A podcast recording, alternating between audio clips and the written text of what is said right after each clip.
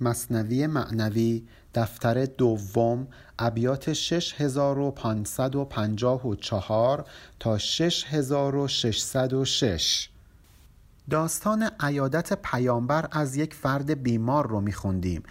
و دیدیم وقتی پیامبر به او گفت چیکار کردی؟ مگه دعای ناجوری کردی که این بلا سرت اومده؟ فرد گفت بله. گفتم خدایا منو تو آخرت عذابم نده. توی این دنیا عذاب آخرتم رو نصیبم کن. و پیامبر بهش گفت این چه دعایی بود کردی؟ اینجوری که ریشه خودت رو از بیخوبان برمیکنی.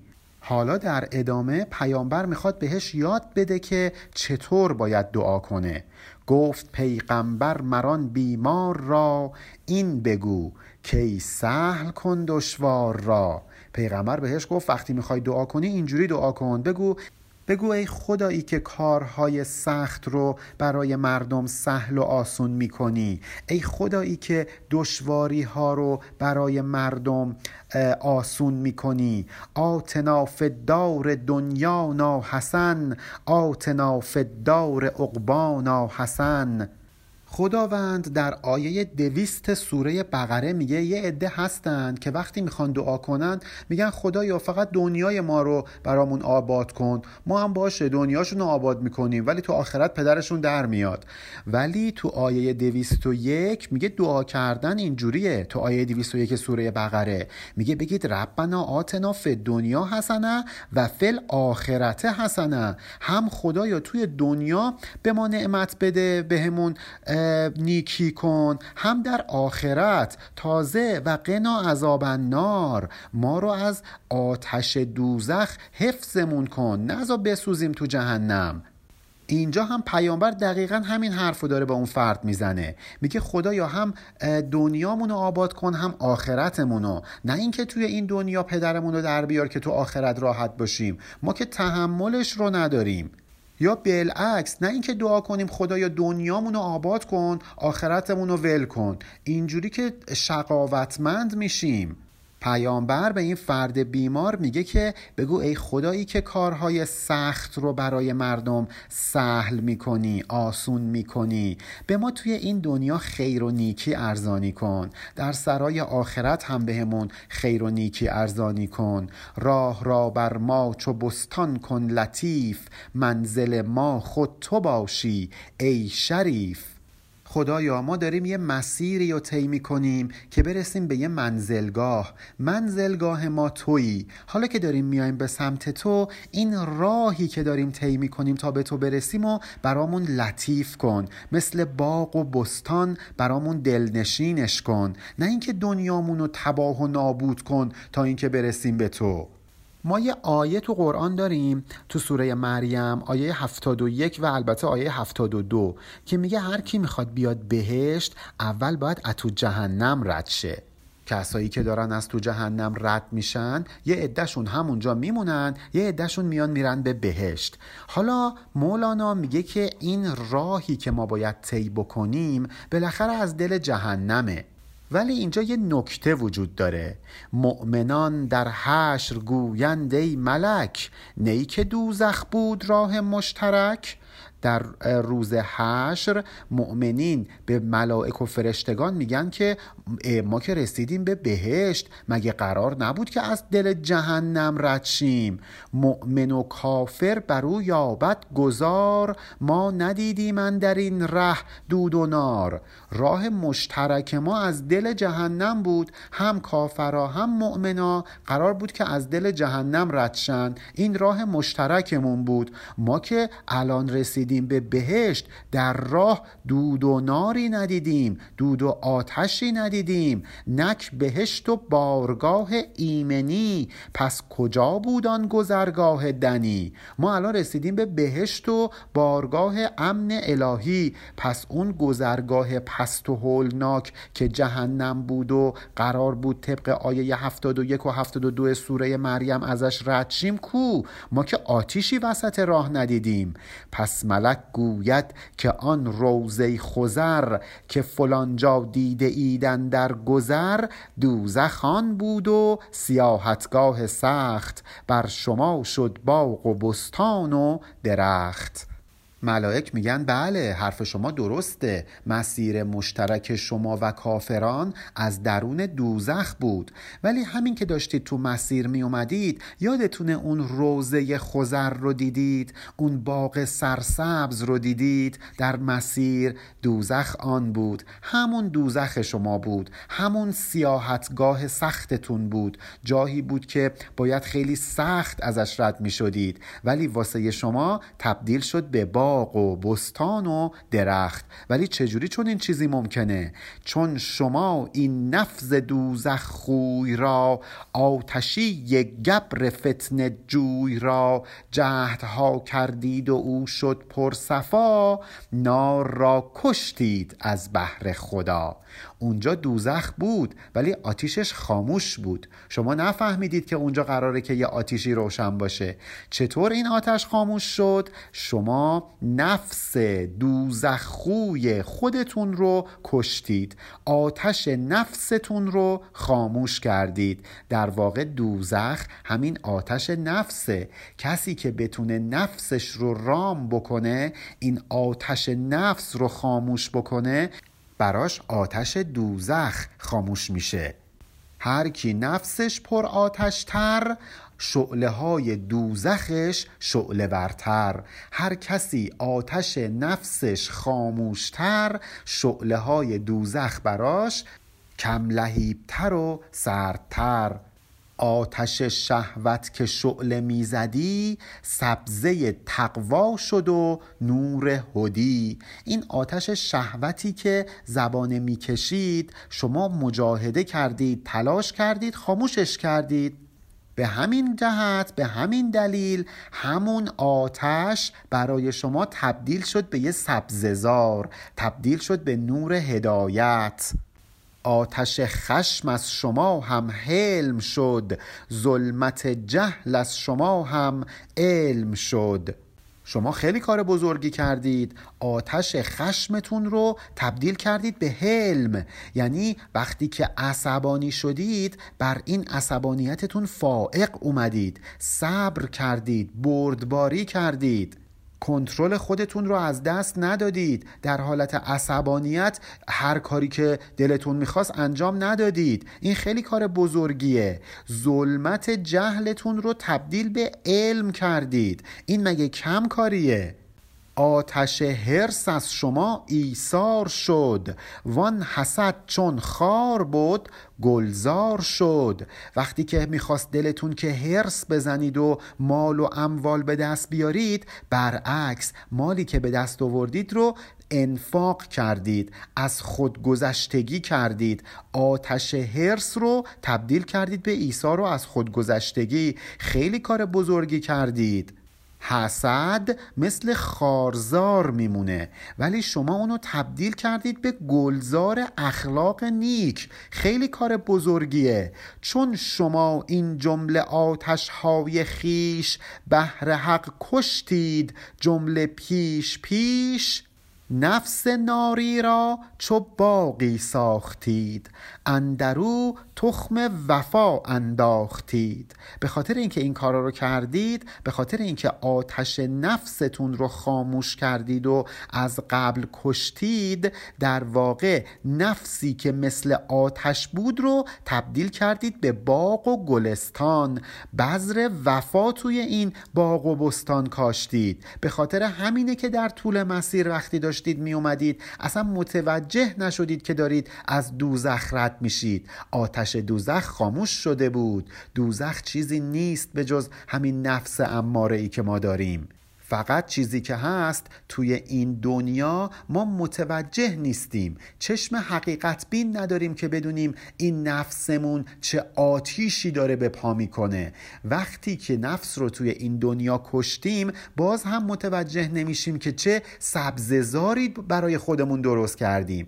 همین که از این دنیا میمیریم و چشم حقیقت بینمون در روز حشر باز میشه متوجه میشیم که بله آتش نفسمون تبدیل شده به یه سبززار یا برعکس تازه متوجه میشیم که چه آتشی برای خودمون مهیا کردیم. بعد میندازنمون توی همون آتیشی که خودمون برای خودمون مهیا کردیم. اونایی که می‌پرسن خدا چرا یه آتیشی درست می‌کنه بعد یه بنده خلق می‌کنه که بندازه اون تو بسوزونه؟ این کجاش با حکمت خدا سازگاری داره؟ اینجا رو باید بخونن. خدا که برای ما آتیش درست نمی‌کنه. ما خودمونیم که داریم آتیش خودمون رو شعله ورتر می‌کنیم. خودمونیم که یه آتیش درست می‌کنیم که بریم بیفتیم توش. دقیقا مثل کسی که میره دزدی می‌کنه گیر میفته میفته توی زندان. این فرد خودش خودش رو انداخته تو زندان نه اون قاضی. زندان رو خودش برای خودش مهیا کرده. مثل این میمونه که بگیم دولت ها مگه مرض دارن زندان درست کنن مردم رو بندازن توش؟ دولت ها که مردم رو نمیندازن تو زندان.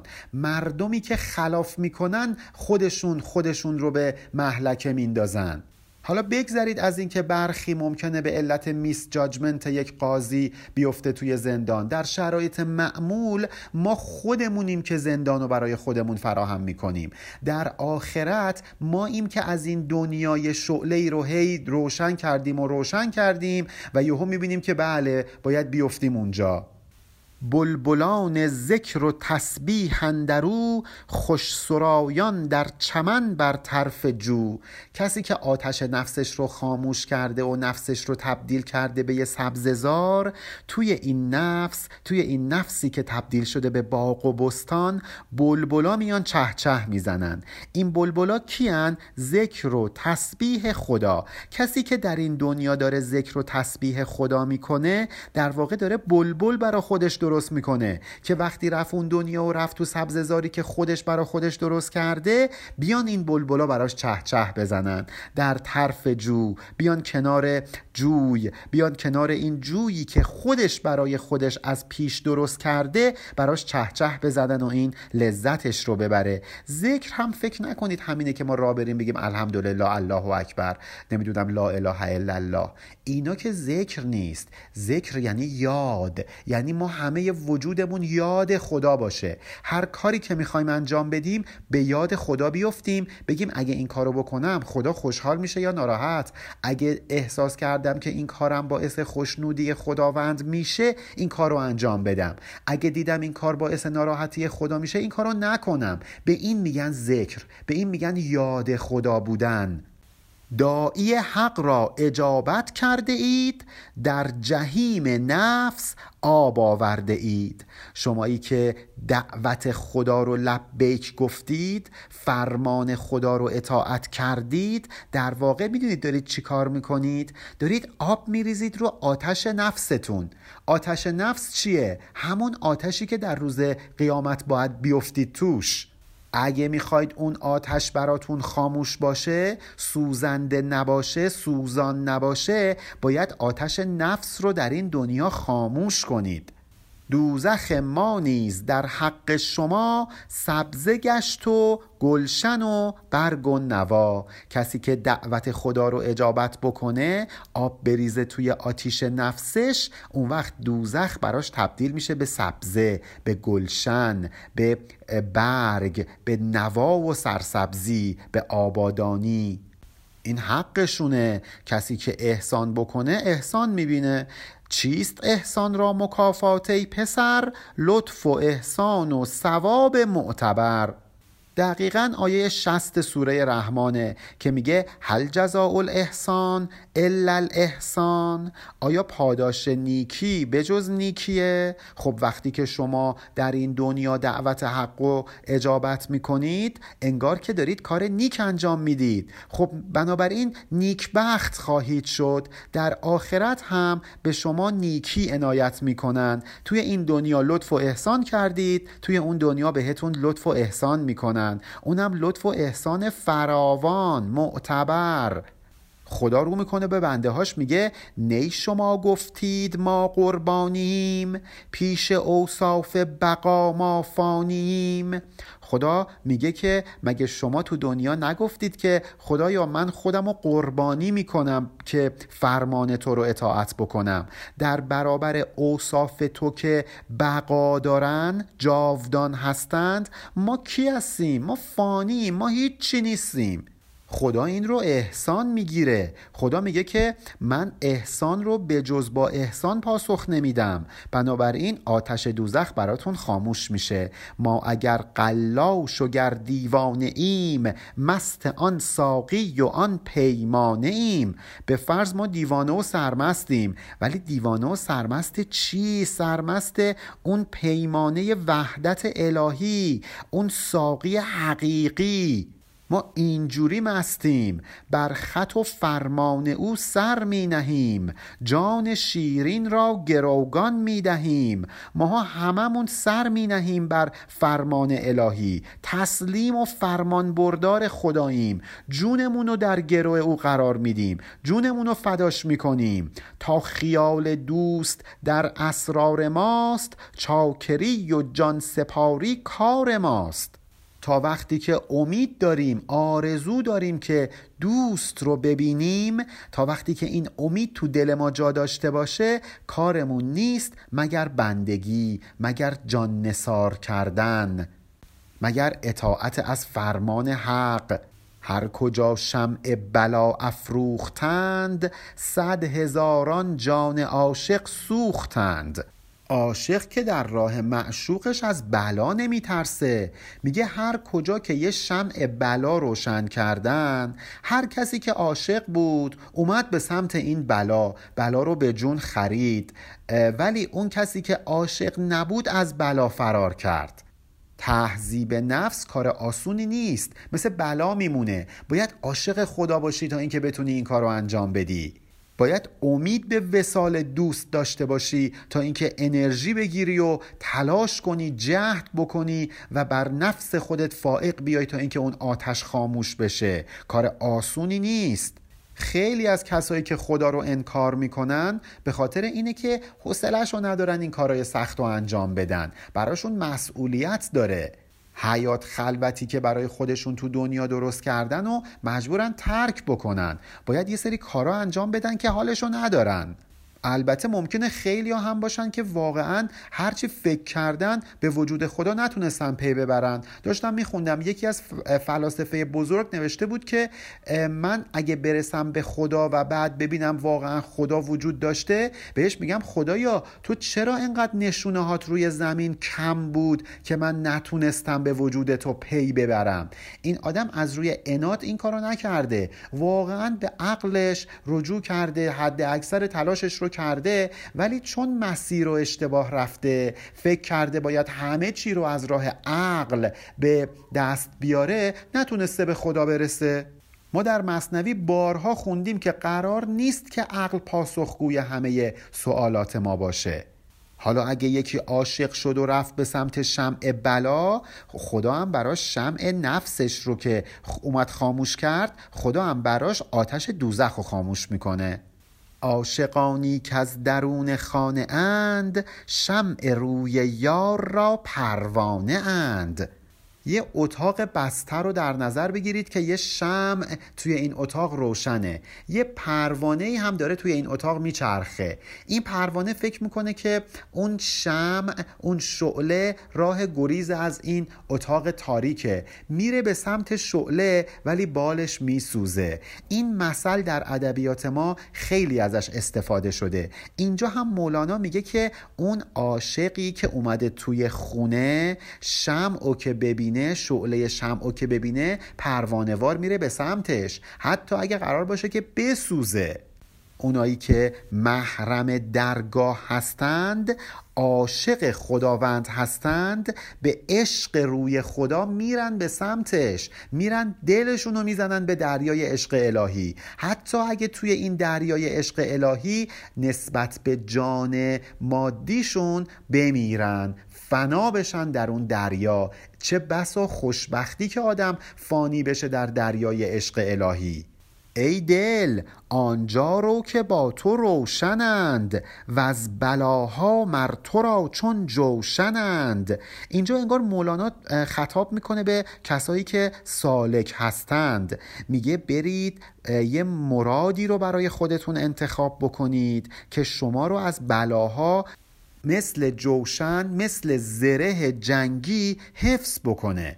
برید به سمت کسی که به شما روشنی ببخشه نور معنویت بهتون ببخشه دلتون رو نورانی بکنه.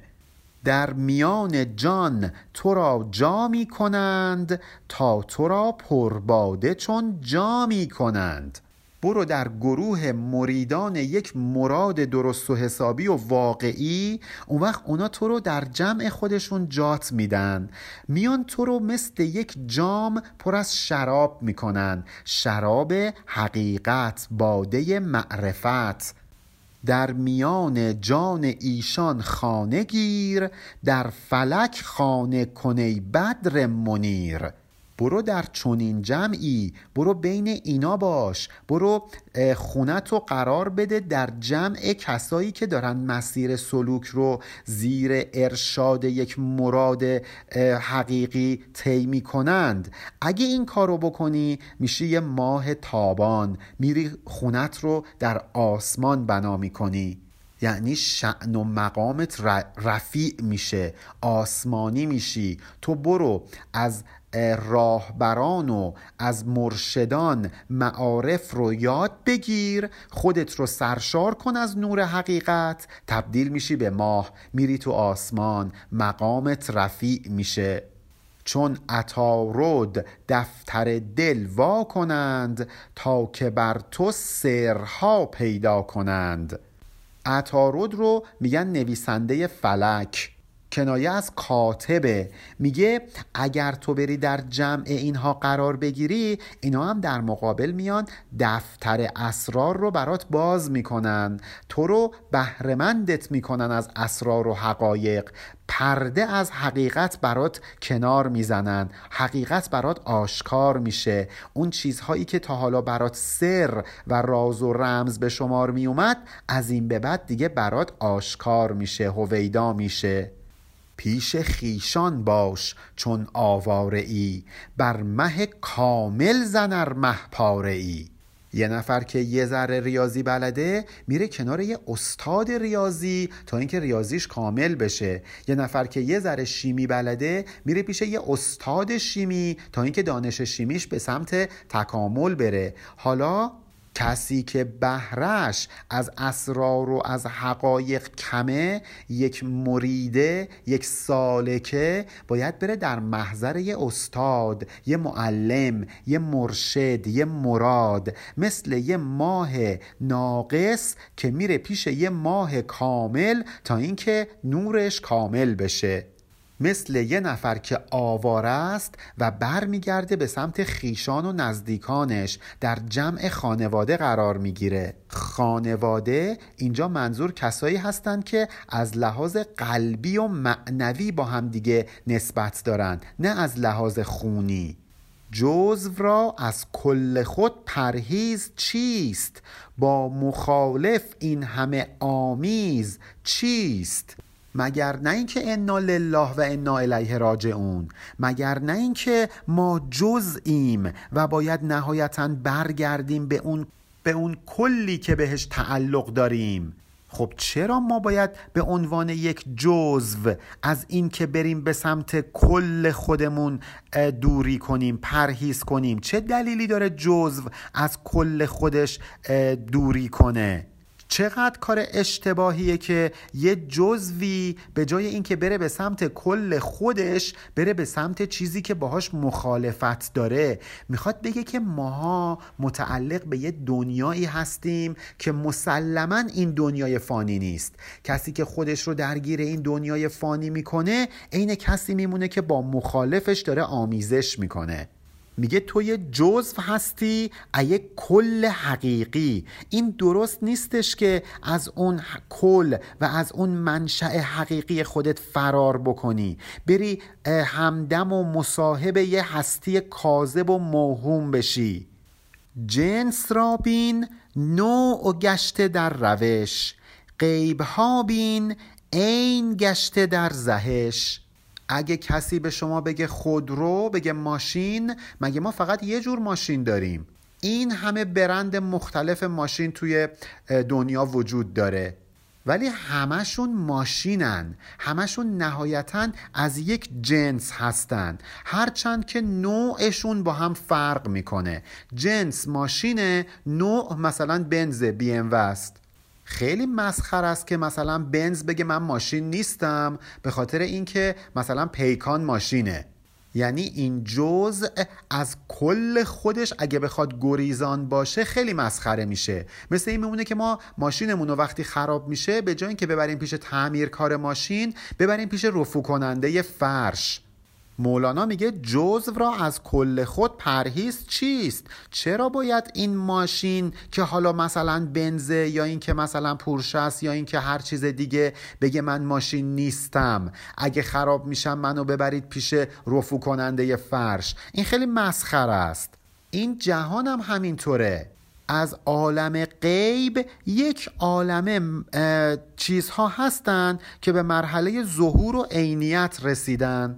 همین جهان صورتمندی که ما درش هستیم از یک جهان بی صورتی پدید اومده.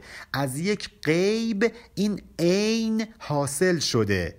ولی اصل این عین همون غیبه. اصل نوع همون جنسه.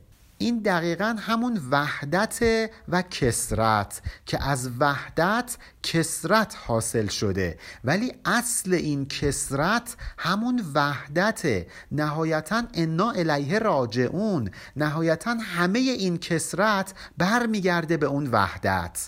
بنابراین در تک تک این کسرت اون وحدت حضور داره. خدا توی همه موجودات ظهور داره ولی محدود به هیچ موجودی نمیشه. از طرفی اگه همه موجودات رو بذاریم کنار همدیگه که خدا حاصل نمیشه. خدا ظهور کرده در این کسرت. ماشین بودن ظهور کرده در همه انواع و برندهای مختلف ماشین. ولی اگه ما همه ماشینا رو بذاریم کنار همدیگه که نمی‌رسیم به اون مفهوم ماشین. مثلا بگیم همه برندهای مختلف ماشین رو میریزیم رو همدیگه میشه اون کل ماشین. اینجوری نیستش که. اون کل یه مفهومیه که تجلی پیدا کرده در این کسرت. ما آدم ها هم که تجلی وجود خداوند روی زمین هستیم نهایتا به اون کل خودمون باز خواهیم گشت. کسایی که به این مفهوم توجه نمی کنن در واقع دارن گول شیطون رو می‌خورن. تا چو زن اشوه خری ای بی خرد از دروغ و اشوه کی یابی مدد؟ ببخشید که مثالای مولانا حالا خیلی برای خانوما خوشایند نیست. به هر حال میگه مثلا یه خانوم رو در نظر بگیرید یکی میاد دوتا دوست دارم بهش میگه و گولش می‌زنه. این مثل شیطون میمونه که میاد دوتا وعده و وعده و وحید علکی به آدم میده و آدم رو گولش می‌زنه. تویی که مثل زنی که گوله دوست دارم رو می‌خوره فریب می‌خوری. تویی که گوله فریب شیطون رو می‌خوری. مطمئن باش هیچ مدد و هیچ کمکی نمی‌تونی از این دروغ و حیله ها نصیب خودت بکنی. این مکر و ظاهر سازی هیچ کمکی بهت نمی‌کنه. چاپلوس و لفظ شیرین و فریب می ستانی می نهی چون ضرب جیب. یکی که میاد یه ذره ازت تعریف می‌کنه تملقت رو می‌کنه خیلی خوشحال میشی. مثل طلا این تملقش رو می‌گیری می‌ذاری تو جیبت. یعنی فریب حرفش رو می‌خوری. باید با تو چیکار کرد؟ مر تو را دشنام و سیلی شهان بهتر آید از سنای گمرهان. تو نیاز داری که یه شاه حقیقت بیاد یه سیلی بزنه تو گوشت تا بیدار بشی. این برای تو خیلی بهتر از این مدح و ستایشیه که آدمای گمراه میان برات انجام میدن. این سیلیه رو خیلی ها تو تاریخ خوردن. این سیلی رو ناصر خسرو خورد. این سیلی رو سینت آگوستین خورد. کسایی که زیر و زبر شدن. حتی این سیلی رو خود مولانا هم خورد. مولانایی که دنیاش یه دنیای دیگه ای بود با سیلی شمس تبریز زیر و زبر شد. اون جایی که میگه گفت که تو شمع شدی قبله این جمع شدی یعنی که مردم میان چاپلوسیت رو می‌کنن. تو هم نشستی به چاپلوسی اینا گوش میدی. بعد مولانا گفت دیگه این کارا رو نمی‌کنم. زیر و زبر شد. صفع شاهان خور. مخور شهد خسان. تا کسی گردی ز اقبال کسان. برو اشکال نداره. از شاه حقیقت یه صفع بخور یه سیلی بخور. اشکال نداره. ولی نرو از دست فرومایگان اصل و انگبین بگیر بخور. اگه این کارو بکنی اقبال و دولت اون کسان اون سعادتمندان اون بزرگان به دادت می‌رسه. تو هم یه کسی میشی. تو هم میشه یه انسان وارسته. برو همنشینت رو کسان انتخاب کن نه خسان. انتخاب مصاحب و همنشین خیلی مهمه. همنشین نیک انتخاب کن خودت هم می‌رسی به مرتبه و مقام نیکی. زان کزیشان دولت و خلعت رسد در پناه روح جان گردد جسد. جسدت تبدیل میشه به روح به خاطر اینکه رفتی در پناه یه روح. این مصاحب به تو دولت و خلعت میده سعادتمندت می‌کنه. به خاطر اینکه هر چیزی حکم مقارن خودش رو می‌گیره. ببینید داره تأکید می‌کنه به لزوم داشتن یک رهبر یک معلم در مسیر سلوک. میگه هر کجا بینی برهنه و بینوا دان که او بگریخت است از اوستا. هر جا که یه آدم برهنه و بینوا دیدی بدون که از دست یه مرشد و یک راهبری فرار کرده. معلم و راهنما نداشته افتاده به این روز. کسایی که می‌بینی شقاوتمند شدن بدبخ شدن مسیر مستقیم رو پیدا نکردن به خاطر اینه که یه معلم خوب نداشتن یه مرشد نداشتن. حالا چرا اینا نرفتن معلم بگیرن؟ تا چنان گردد که می‌خواهد دلش آن دل کور بد بی حاصلش نرفته معلم بگیره چون نمی‌خواسته به خودش سختی بده. می‌خواسته هر کاری دلش می‌خواد انجام بده. می‌خواسته فقط مراد دل خودش رو فراهم بکنه. حالا نمی‌دونسته که این دل کوره بده بی حاصله هیچ حاصل و هیچ ثمری براش به همراه نخواهد داشت. مگه قرار ما هر کاری دلمون می‌خواد انجام بدیم؟ کسی که فقط به حرف دلش گوش بکنه نهایتا بدبخت میشه. گر چنان گشتی که استا خواستی خیش را و خیش را آراستی. ولی کسی که یه معلم انتخاب می‌کنه مثلا یه بچه ای که درسش رو می‌خونه به یه جایی می‌رسه نه تنها خودش خوشبخت میشه بلکه باعث افتخار پدر مادر و اطرافیانش هم میشه. به همین ترتیب کسی که یک معلم و یک مرشد معنوی پیدا می‌کنه نه تنها خودش آراسته میشه بلکه اطرافیان رو هم آرایش میده. اطرافیانش رو هم آراسته می‌کنه. بر اطرافیانش هم تاثیر مثبت می‌گذاره. یه پدر و مادری که دزد و معتادن مثلا به جز شرایط استثنایی بچه های بیچارهشون هم مجبورن همین راهو برن. اونا هم میشن مثل پدر مادرشون. ولی یه پدر و مادر وارسته تحصیل کرده با فرهنگ معمولا بچه هاشون هم همین جوری میشه. گذشته از موارد استثنایی که قطعا وجود داره. به طور کلی کسی که خوب باشه تأثیر خوبیش بر اطرافیانش هم گذاشته میشه و بالعکس کسی که بد باشه این بدی رو به دیگران هم که اطرافش هستند سرایت میده. هر که از استا گریزد در جهان اوز دولت میگریزد. این بدان. کسی که دلش نمی‌خواد پیش یه استادی آموزش ببینه مطمئن باشید که داره از سعادتمندی و دولت خودش رو دور می‌کنه. پیشه ای آموختی در کسب تن چنگ اندر پیشه دینی بزن. ای کسی که رفتی پیشه معلم مثلا مسگری یاد گرفتی مکانیکی یاد گرفتی نمی‌دونم بنایی یاد گرفتی یه شغل یاد گرفتی که تن خودت رو بتونی حفظ بکنی توی این دنیا نیازهای تنت رو برآورده بکنی. حالا وقتشه که بری یه معلم پیدا بکنی برای اینکه دین و ایمانت پرورده بشه.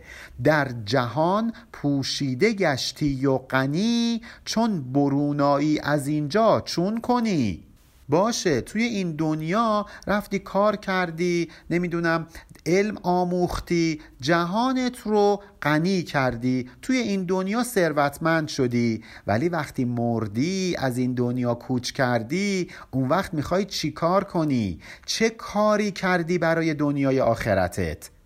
پیشه ای آموز در آخرت اندر آید دخل کسب مغفرت. کسی که کار می‌کنه می‌خواد دخلش پر از پول بشه. میگه برو یه کاری یاد بگیر که توی اون دنیا که پاتو گذاشتی ببینی توی دخلت پر از مغفرت شده. برو کاری کن که وقتی رفتی اون دنیا ببخشنت. آن جهان شهری است پر بازار و کسب تا نپنداری که کسب اینجاست حسب. اصلا شما گفتمان قرآن رو که می‌بینید گفتمان معامله همش میگه خاسرون کسایی که ضرر کردن. یشتری از زلال اومدن خرید و فروش کردن. مولانا همین موضوع رو متوجه شده.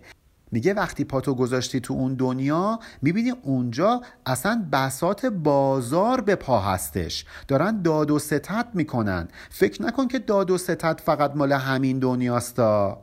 کارایی که کردی رو مثل جنس تحویل میدی پولش رو می‌گیری جزاش رو می‌گیری.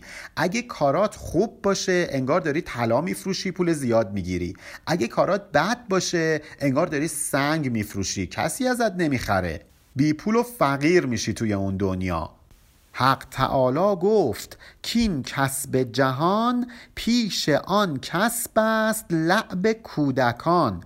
خدا میگه معامله و کسب و کار این دنیا در مقابل معاملات اون دنیا دنیای آخرت مثل بازی بچه هاست. این آیه 64 سوره انکبوته معاملات این دنیا در مقابل معاملات اون دنیا می‌دونید مثل چی میمونه؟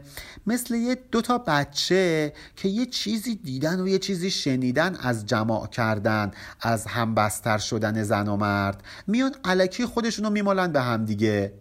این کجا؟ جمع کردن واقعی کجا؟ میگه همچو آن تفلی که بر تفلی تند شکل صحبت کن مساسی می‌کند.